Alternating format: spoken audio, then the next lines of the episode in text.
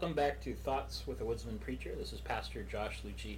Uh, this is a sermon that I recorded a while ago. That it's been a while since I've been on, and took me a little while to edit uh, to get out to you guys. So I apologize for the delay. Anyway, uh, listen and enjoy, and I'd love to hear your thoughts. All right, thanks so much. God bless. All right, you guys. So um, this morning we're going to talk a little bit about courage and a little bit about fear. Um, so we're going to be in Joshua chapter 1. So go ahead and open there with me. Um, so this is one of my favorite uh, areas of the Bible. Um, you know, for obvious reasons, I bear the namesake of it. Um, and, you know, my son Caleb is also part of that too. We'll talk a little bit about names and things like that later. But um, what I'd like for us to do, and this is something I, I picked up as a young person, let's all go ahead and stand um, in honor of reading the scriptures. I think this is important to, to really respect that. So we're going to read through the chunks so you guys get the, the feel for it, and then we'll talk about it, okay? So starting in verse 1. After the death of Moses, the Lord's servant, the Lord spoke to Joshua, son of Nun, Moses' assistant. He said, Moses, my servant, is dead. Therefore, the time has come for you to lead these people, the Israelites, across the Jordan River into the land that I'm giving them. I promise you what I promised Moses. Wherever you set foot, you will be on the land that I've given you, from the Negev wilderness in the south to the Lebanon mountains in the north, from the Euphrates River in the east to the Mediterranean Sea in the west, including all of the land of the Hittites. Now, that was a problem but we'll get to that. No one will be able to stand against you as long as you live. For I'll be with you as I was with Moses. I will not fail or abandon you. Be strong and courageous, for you are the one who will lead these people to possess all the land I swore to their ancestors that I would give them. Be strong and very courageous. Be careful to obey all the instructions Moses gave you. Do not deviate from them, turning either to the left or to the right. Then you'll be successful in everything you do. Study this book of instruction continually, continually. Meditated on it day and night so that you will be sure to obey everything written in it. Only then will you prosper and succeed in all you do. This is my command. Be strong and courageous. Do not be afraid or discouraged, for the Lord your God is with you wherever you go. You may be seated.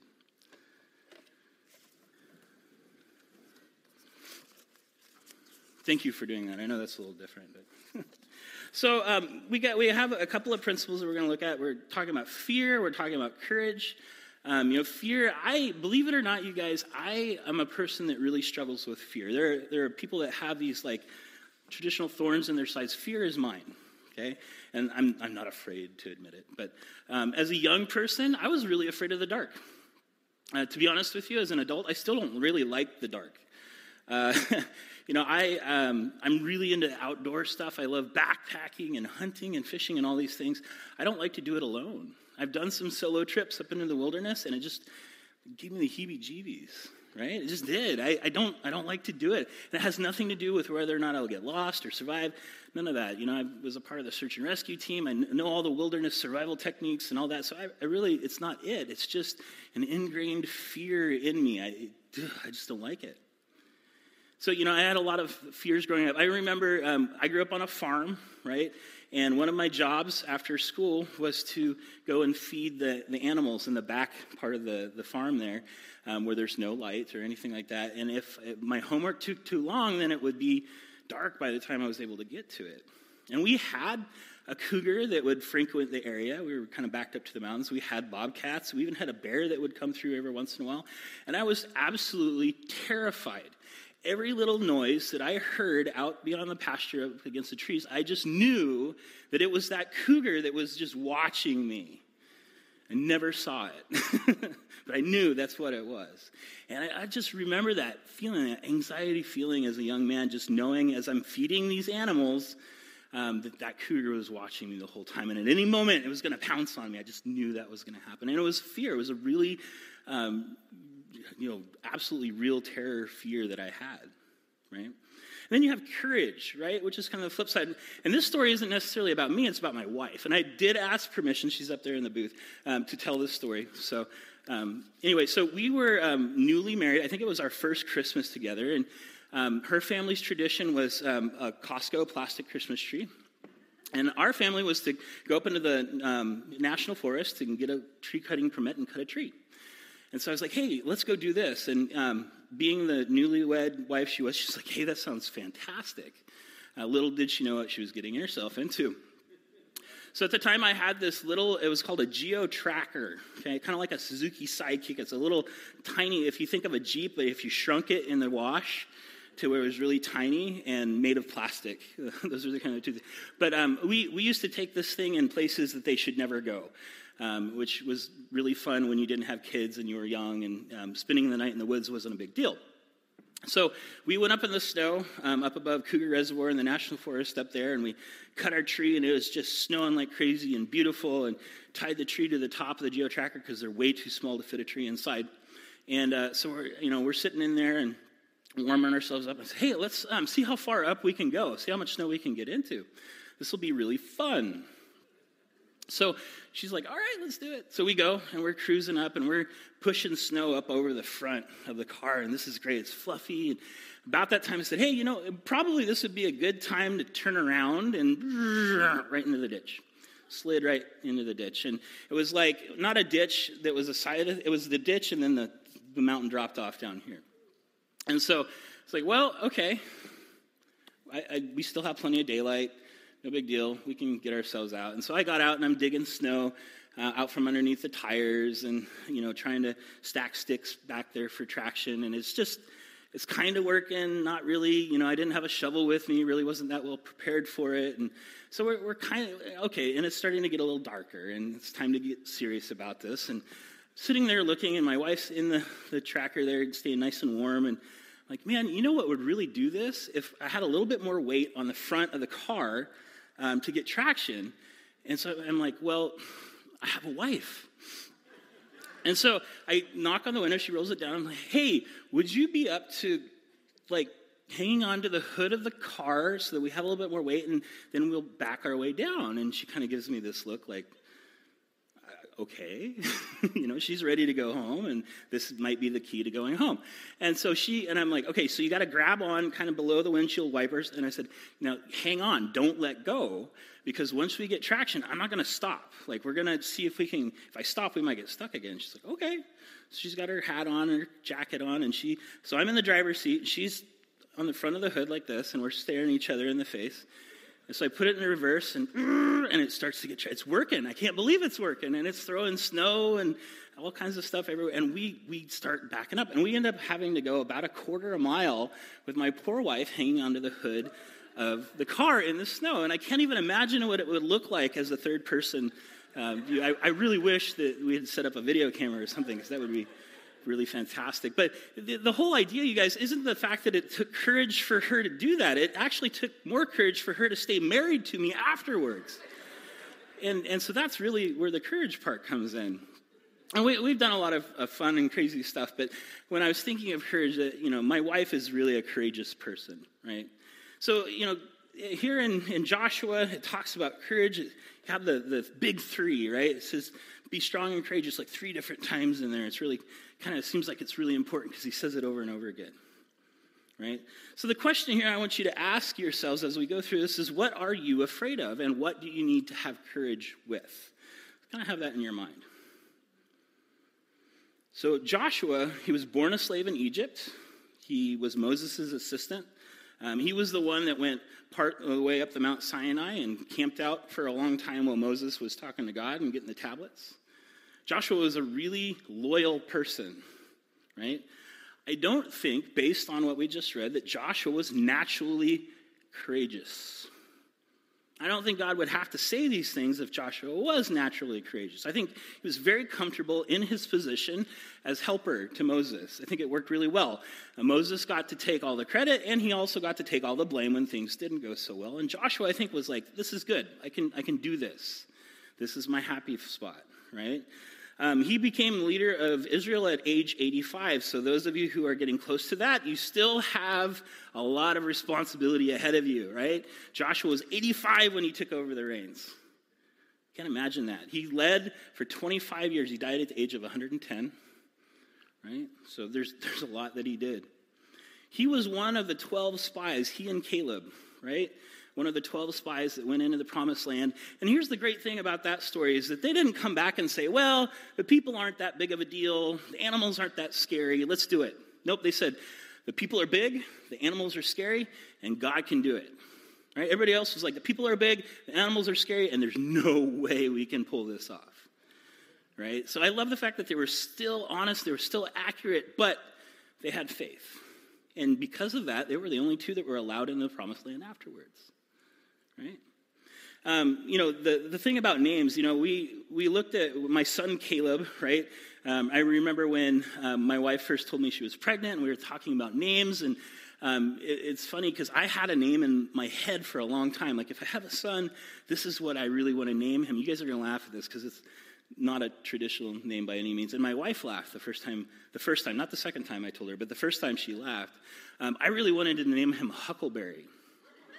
I know, right? I told you you guys would laugh. I think it's a great name. I think it's a fantastic name. My sister in law ended up naming her dog Huckleberry, which I was really bummed about. But, um, you know, I, I, thought Huckleberry would be the coolest name ever.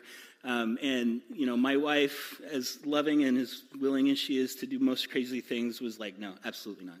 Um, you know, but this idea of, of, names, and the Bible talks about names, but Joshua and Caleb, this is one of my reasons, my favorite story is that there's just a lot of courage, a lot of faithfulness, a lot of loyalty to that. And I'm trying to teach my son Caleb some of that story in for that. And it's taken special meaning to him because that's his name, right? Um, a couple of other things. Uh, Joshua spent uh, time on three different military campaigns in the same area over that 25 years. It was a long period of courage and courageous activity. Who wrote the book of Joshua? Well, traditionally, everybody thought it was written by Joshua. There's a lot of first person language that's in there. There's also a lot of language that's not first person. But um, the, the kind of the current idea is that he wrote most of it. He probably didn't write the part about when he died, because um, that would be weird. But um, you know, so probably he had some people that filled out the rest of it, and that was not uncommon leaders oftentimes, especially in old age, would write down historical, um, you know, context of how they led their people group, and then as they died, people would kind of fill in the blanks, and that would be part of the people group's history that they would keep. So that's not an uncommon thing, but most likely it's, it's commonly accepted that Joshua probably wrote this book, right? So, a couple of things that we can learn as we read along here, starting in verse 1 right? It says, I will give you every place where you set your foot as I promised Moses. God is the giver, right? He's a, he is the giver, not just a giver, he's the giver. And, you know, my, when we went through the, the difficult part of Caleb's birth, um, it was really complicated, lots of hospital. I remember receiving that first bill, and I laughed out loud. It was over $400,000 for that, that bill. I couldn't believe it. And of course, that was before insurance and stuff hit. But um, God provided. We were able to walk out of that without any debt. And I can't say that God does that every time, but I've watched God provide for us over and over and over again, not just with money, but with things like, you know, with me going back to school. I was terrified to go back to school. I didn't think I had it in my head anymore. You know, I was like, I was past the age. And stuck in my ways. And yet God provided the time, He provided the opportunity, He provided people in my life to help me. So God is the provider, He's the giver, and He showed that to Joshua. He said, I will give you every place you set your foot, just as they promised Moses, right? Going on in verse 4, it says, Your territory will extend from the desert and Lebanon to the great river, the Euphrates, all the Hittite country, this great sea to the west, no one will be able to stand against you all the days of your life. As I was with Moses, so I'll be with you. I'll never leave you or forsake you. The idea here is that God's promises never fade. Right? We, we sang that song earlier about that, where He's the same God then as He is now. Right? We, sometimes you get into the Bible and you, you know, as, I love reading the Bible through the, the lens of culture. It was such a different culture. And so trying to understand what the writers meant when they were writing this compared to our, you know, pop culture today or the culture that we were raised in, you have to really understand the difference. But while the cultures might change, God doesn't. So all these amazing things that happen then, the, the God that provides, the God that heals, the God that gives peace, the God that gives understanding and wisdom, all those things, it's the same God that does that for us now. And sometimes if you really sit in that peace, it, it's a little bit mind blowing. You really, you know, as I was studying for it, it's like, wow, so the stuff that happened isn't all that far fetched and far away. And I've seen God work a few miracles that, you know, to this day I still go back to. And my dad once told me that sometimes God gives you the dry periods in your life so that you can look back on the periods where He supplied all the water to quench your thirst. You know, and, and so remembering those things. And even more importantly than that, you guys, and you know me, I love to tell stories. And I think that's the really important part about telling stories, is that it helps people remember when God provides while you're going through something difficult. If you don't tell your story, then sometimes it's hard to remember. Right? I, I love telling Caleb's stories about what God's done for our family sometimes before we go to bed. You know, he hasn't experienced a whole lot of the hard stuff yet, but I hope that when he does, and he will, that he'll be able to remember some of those stories. It was a big deal in that culture. There was a lot of verbal history that was going on in that particular culture. You know, that's why they had a lot of the feasts, and that's why they spent a lot of the time around the table breaking bread together, so that they could tell those stories about the amazing stuff that God has done, so that the kids could hear it, and so that the adults could remember it, and so that the older adults could rejoice in it. Right? So I'd encourage you guys to do that too. Tell your stories, right? The next lesson, as we go through here in verse 6, it says, Be strong and courageous. So that's the first be strong and courageous, right? So you got Joshua, who has seen God. He's seen the pillar of fire. He's seen the manna. He's seen all these things. He's seen the giants. He's seen the scary animals in the land. And you have Moses that just passed away, his mentor, essentially the guy that he followed through all these things, for better or for worse, right? He just passed away, and God has come to him and said, Joshua, I need you to be strong and I need you to be courageous because you will lead these people to inherit the land that I swore to their forefathers to give them. The idea here is that God always raises up leaders. God could have zapped the children of Israel from one side of the river to the other. He totally has the power to do that. He created the earth, He created the people. He definitely could have done that. He chose to raise up a leader to do that instead. Right? God could do a lot of things in our church just by a zap. He could raise all the money for Cuba, for the Cuba mission trip. With a snap of his fingers, he could do that. But what does he choose to do? He raises up leaders so that we could do fundraising, so that we could develop our faith, so we could rely on his provision. Sometimes it's not so easy, right?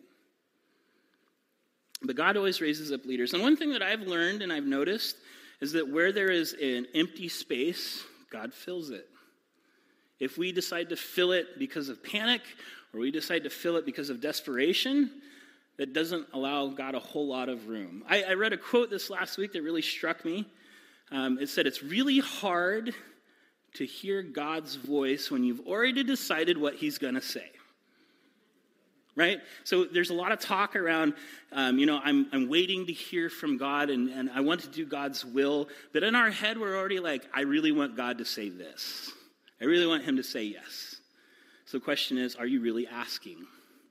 Right? I, have caught my son doing that a few times, you know, where he's asking for something, but he really has already decided what he wants me to say, and so he doesn't really hear the no. And, he, and, furthermore, he doesn't really hear the explanation why it's no. I'm trying to be a good dad. I'm trying to coach him through, well, this is why this is healthy, and we're taking care of, you know, our bodies and our minds. And all he's hearing is, I didn't get the answer I was wanting. And I see that a lot. I see that in myself sometimes, where, you know, you're asking God, God, is this your will? Is this something you want me to do? And he's like, nope. And you're like, what? I didn't hear the yes. right? So be careful. It's a warning to you. If you're, if you're actually asking God a question, wait for an answer and be open to either one, right? So God always raises up leaders. Um, going on here in the next, be strong and courageous, verse 7 Be strong and courageous. Be careful to obey all the law my servant Moses gave you. Do not turn from it to the left or to the right, that you may be successful wherever you go. Do not let this book of the law depart from your mouth. Meditate on it. Meditate on it day and night, so that you may be uh, careful and uh, to do everything written in it. Then you'll be prosperous and successful. Now, I want to pause for a second.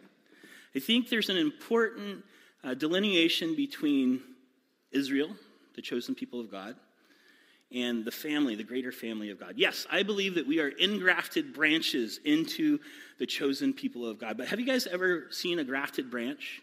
Where they split the, the branch of the original tree and then they take the other branch, they stuff it in, and then they tie it together really tight.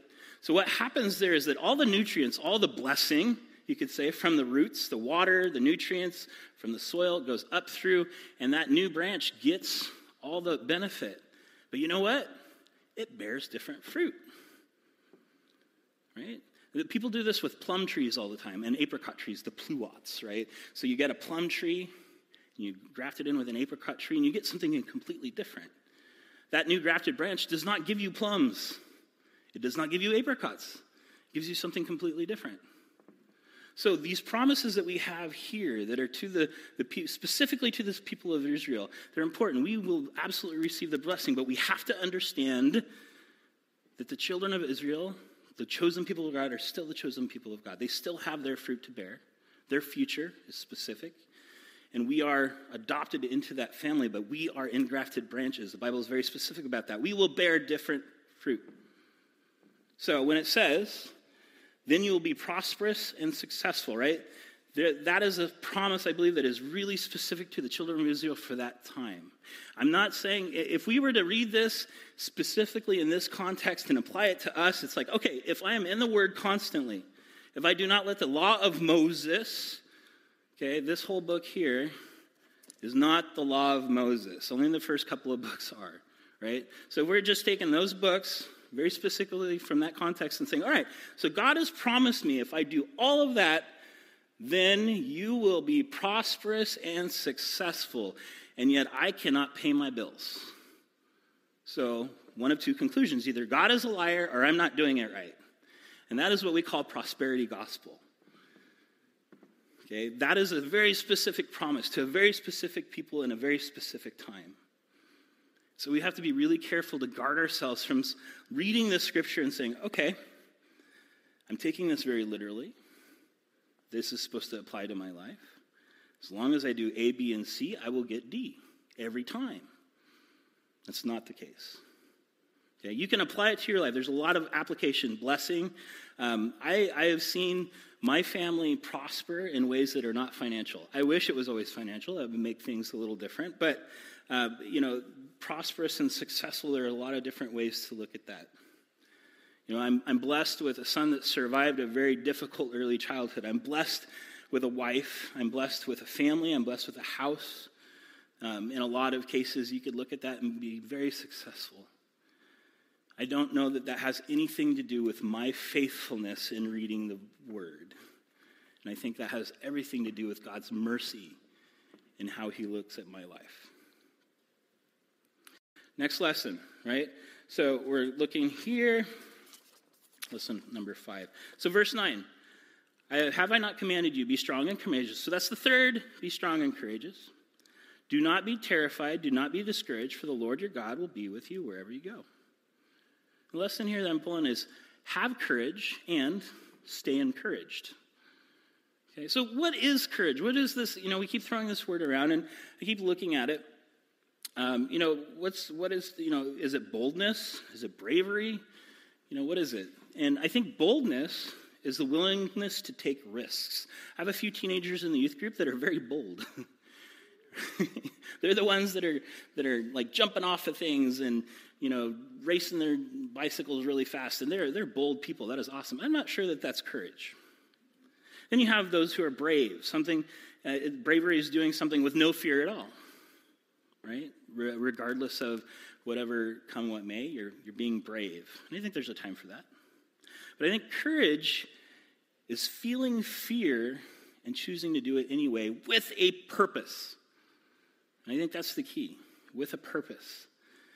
Right? So, you know, how do we apply that to our lives? I think, um, you know, I, have been driving by uh, down 42nd Street. My mother in law lives down that direction. And every so often, um, I think it's on Sundays, uh, they have people out on the street corner with a megaphone. Have you guys seen this? Um, they're street preaching right? Um, and I, I, I'm going to be completely transparent with you guys. I struggle with that. I think that maybe there are some people that receive that well.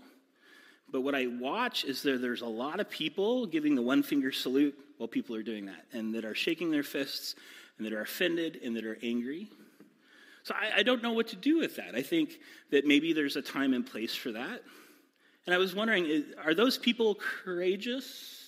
Maybe. I don't know. I don't know those people personally. And I was wondering, okay, well, let's just say for a chance that maybe what would be more courageous than that? What would be even more you know, fear inducing that we would have to get over than standing on a street corner with a megaphone saying, You are full of sin and you need Jesus or you're going to hell. What would be more courageous than that? I think the answer is developing relationships with people. I think that takes a lot of courage. And I'm not talking about sitting down with somebody and saying, How was your day? I'm talking about true vulnerability where you are the first person to open up and say, I'm struggling with this. And you earn the right to listen to them. And I think that takes a huge amount of courage. What else takes courage? I think opening up to your children and being vulnerable about your own struggles as a parent, I think that takes a huge amount of courage. You know, every week I see teenagers that are going through things and the best medicine for the stuff that they're going through is to hear what you went through. So that's what, you know, a lot of my helpers at youth group, that's what they do is they sit there and they say, Yeah, I get it. I was there not too long ago. And that's really hard. Here's, here's, here's how I failed, so that maybe you can learn from my own failure. I think as a parent, that's even harder because you want to appear that you're in control. You don't want to have any cracks in your authority. I think that takes a huge amount of courage. You know what else takes courage? Admitting to your spouse that you're wrong. That is hard, especially when, like me, you're wrong most of the time. And, and I'm not saying that to be cheeky or anything, it's just the truth. That is my lot in life. But, um, you know, admitting to somebody when you're wrong and doing it before you get called out, like you, you see that you're wrong, you're in the argument, and you're like, ah, you know what? You're right. I was wrong about this. That takes courage. Why? Because you're risking a lot. You're risking being humiliated.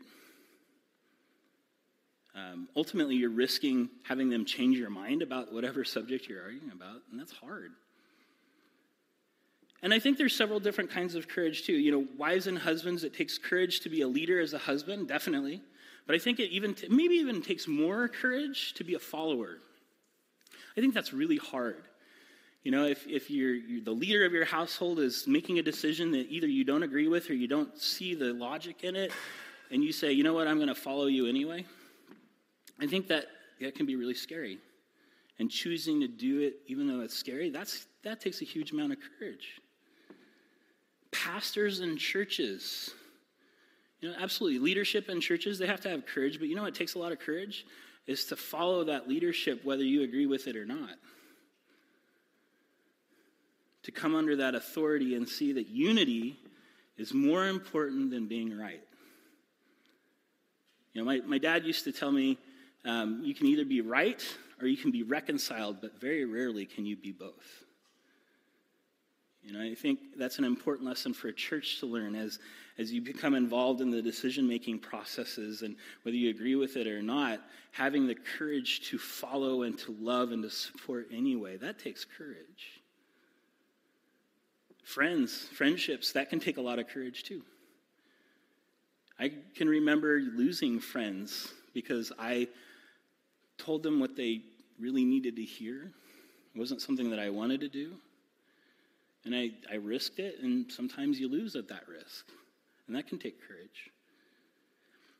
What's the difference, though, between boldness and courage? And I think what it really boils down to is speaking the truth in love. I think that boldness, you can speak the truth. You know, I, I always say never use the truth as an excuse to be mean. Well, it's true. I'm just saying it because it's true. It might be, but are you saying it in love? I think that's where courage comes in. If you need to talk to somebody, you don't just shout in their face and tell them the truth. You do it in a way that they feel loved. And that takes courage and that takes vulnerability, and that can be scary. I think that all these things are really important. I really want to challenge you guys to figure out what is it in your life that is begging for courage. You know, you see Joshua, and he's about to step into leadership and, and lead the children of Israel into the promised land, and he is obviously afraid. God has to encourage him several different times not to be afraid. But here's the really fun part. We're going to skip down to the very end of chapter 1, to the very last verse. Right? It says, Anyone who rebels against your orders and does not uh, sorry, does not obey your words, and everything you command will be put to death. So be strong and courageous. So these are the, the leaders of the different tribes in Israel that Joshua is talking to, and they're like, Yes, we're going to follow you. And then the last thing that they said, this is the fourth be strong and courageous that nobody talks about. So God said the first three. Who said the fourth? The people he was leading. And that hit me the other night, and I was talking to my wife about it, and it's like, okay, so as a leader, you're trying to be strong and courageous, you're trying to move forward, you're trying to, even though you're fearful, you want to make the right decision. But what is it worth if the people you're leading don't support you? That was the fourth be strong and courageous. And I think that is so key. Whether you're in a marriage relationship, whether you're in a friendship, whether you're in a church pastor relationship, if the rest of everybody else isn't cheering for you, then what's really going on? You know, we see this give and take here, and I, it just hit me. It was like, wow, this is such a key part of the be strong and courageous piece. Is the people that you're with cheering you on? So, okay, in this whole challenge that we're looking at, who do you need to be strong and courageous with? What situation? Okay, could it be in the church family? Could it be, you know, watching somebody struggle and you come up alongside them and say, hey, I see you trying. You can do it. And not just you can do it, but I'm going to do it with you. And that's what we see here. So we're going to go on to chapter 24, and we're going to see in Joshua chapter 24, we're going to see the fruition of this. Um, and I, I love this transition here. So we're going to start in verse 14 of chapter 24 says, So fear the Lord. Oh, and let me give you context. So Joshua, they've, they've gone in, they've conquered, they've done, they've done all this stuff. They're divvying out the land, and he calls all the leaders together for kind of like a one last powwow. And he says, here in verse 14, So fear the Lord and serve him wholeheartedly. Put away forever the idols your ancestors worshipped when they lived beyond the Euphrates River in Egypt. Serve the Lord alone. But if you refuse to serve the Lord, then choose today who you will serve. Would you prefer the gods your ancestors served beyond the Euphrates, or will it be the gods of the Amorites in whose land you now live? But as for me and my family, or my household, we will serve the Lord. This is a different Joshua than we saw in verse 1. This is a man who has seen God work and he has courage. You don't see God coming and saying, Okay, Joshua, you need to be strong and courageous again. You see a man whose character has changed. And how has it changed? He called all the leaders together. He had a lot to risk. If you really think about it, these are the guys he battled with, right? He, he shed blood with, he led into battle. Um, some of them probably even closer than brothers at that point. So he calls them all together and he says, I'm calling you out you all still have idols that you've been hanging on to, actual gold figurines that you have been hanging on to that your forefathers had, and I know that you have them. I'm calling you out.